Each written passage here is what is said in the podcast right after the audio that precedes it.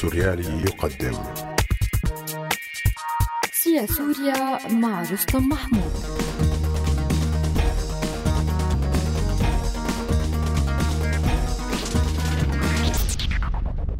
كرسي دميرتاش الخالي.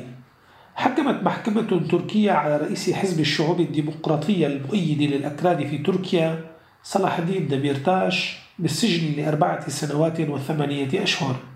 بعدما أدانته بتهمة الدعاية للإرهاب بعد أسابيع قليلة من حصول دميرتاش على قرابة ستة ملايين صوت في الانتخابات الرئاسية التركية الأخيرة التي أحرز فيها دميرتاش المركز الثالث على مستوى البلاد حيث قاد معركته الانتخابية من معتقله حيث لم يفعل في حملته الانتخابية غير الكتابة على موقع تويتر. قبل هذه الأحداث بثلاثة سنوات فحسب كانت الانتخابات البرلمانية التركية قد أدت لخسارة حزب العدالة والتنمية للأغلبية البرلمانية ووقعت البلاد في أزمة سياسية إذ لم يتمكن العدالة والتنمية من إحراز تلك الأغلبية وكذلك لم يستطع أن يختلق توافقا مع الكيانات السياسية الأخرى. هذا الأمر دفع برئيس الجمهورية رجب طيب أردوغان لأن يستدعي رؤساء الكتل البرلمانية لاجتماع وطني لتدارس أوضاع البلاد. لكنه لم يدعو صلاح الدين دميرتاش الذي كان رئيس ثالث كتلة برلمانية مشيرا إلى أن أسرار البلاد لا يمكن نقاشها بحضور غير المؤتمنين وبقي كرسيه شاغرا في الاجتماع الشهير الذي ضم رئيس الجمهورية إلى جانب زعيمي الحزبين المعارضين. ثمة الكثير من التفاصيل التي تشبه تلك ففي صيف ذلك العام مثلا كانت السلطة التركية مجبرة على تشكيل حكومة توافق وطني مشكلة من كل الكتل البرلمانية طالما أن أي منها لم تتمكن من خلق الكتلة الأكبر.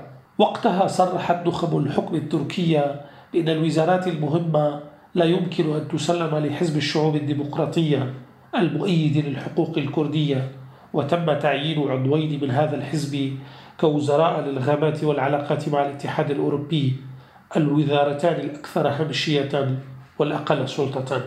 مجموع هذه العلاقات تقول شيئا واحدا ثمة جماعة وطنية كبرى ضمن الدولة التركية.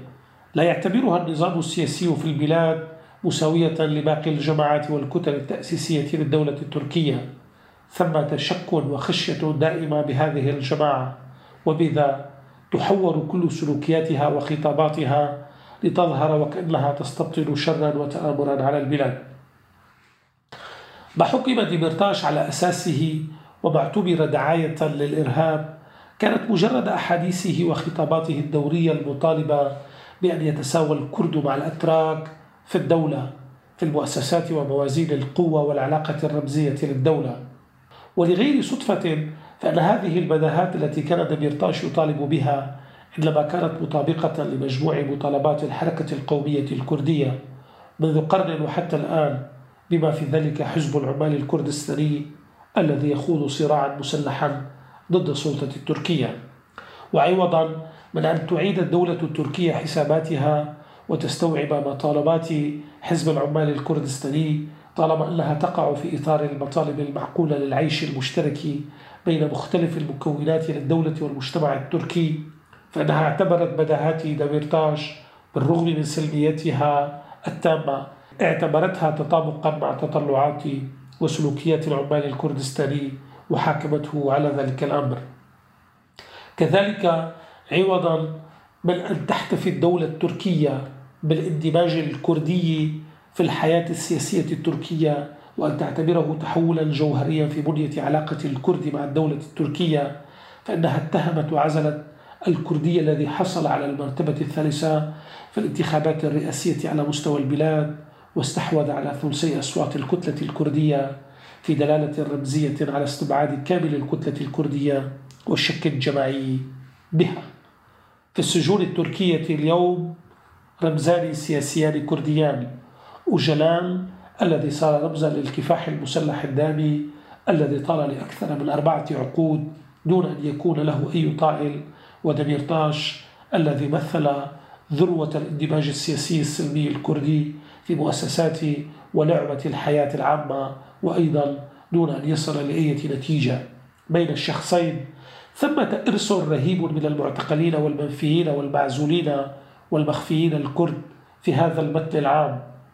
تجار وطلاب ورجال دين وأدباء وزعماء عشائر ومدرسون وصحفيون من مختلف المناطق والحساسيات والتيارات والخيارات السياسية الكردية.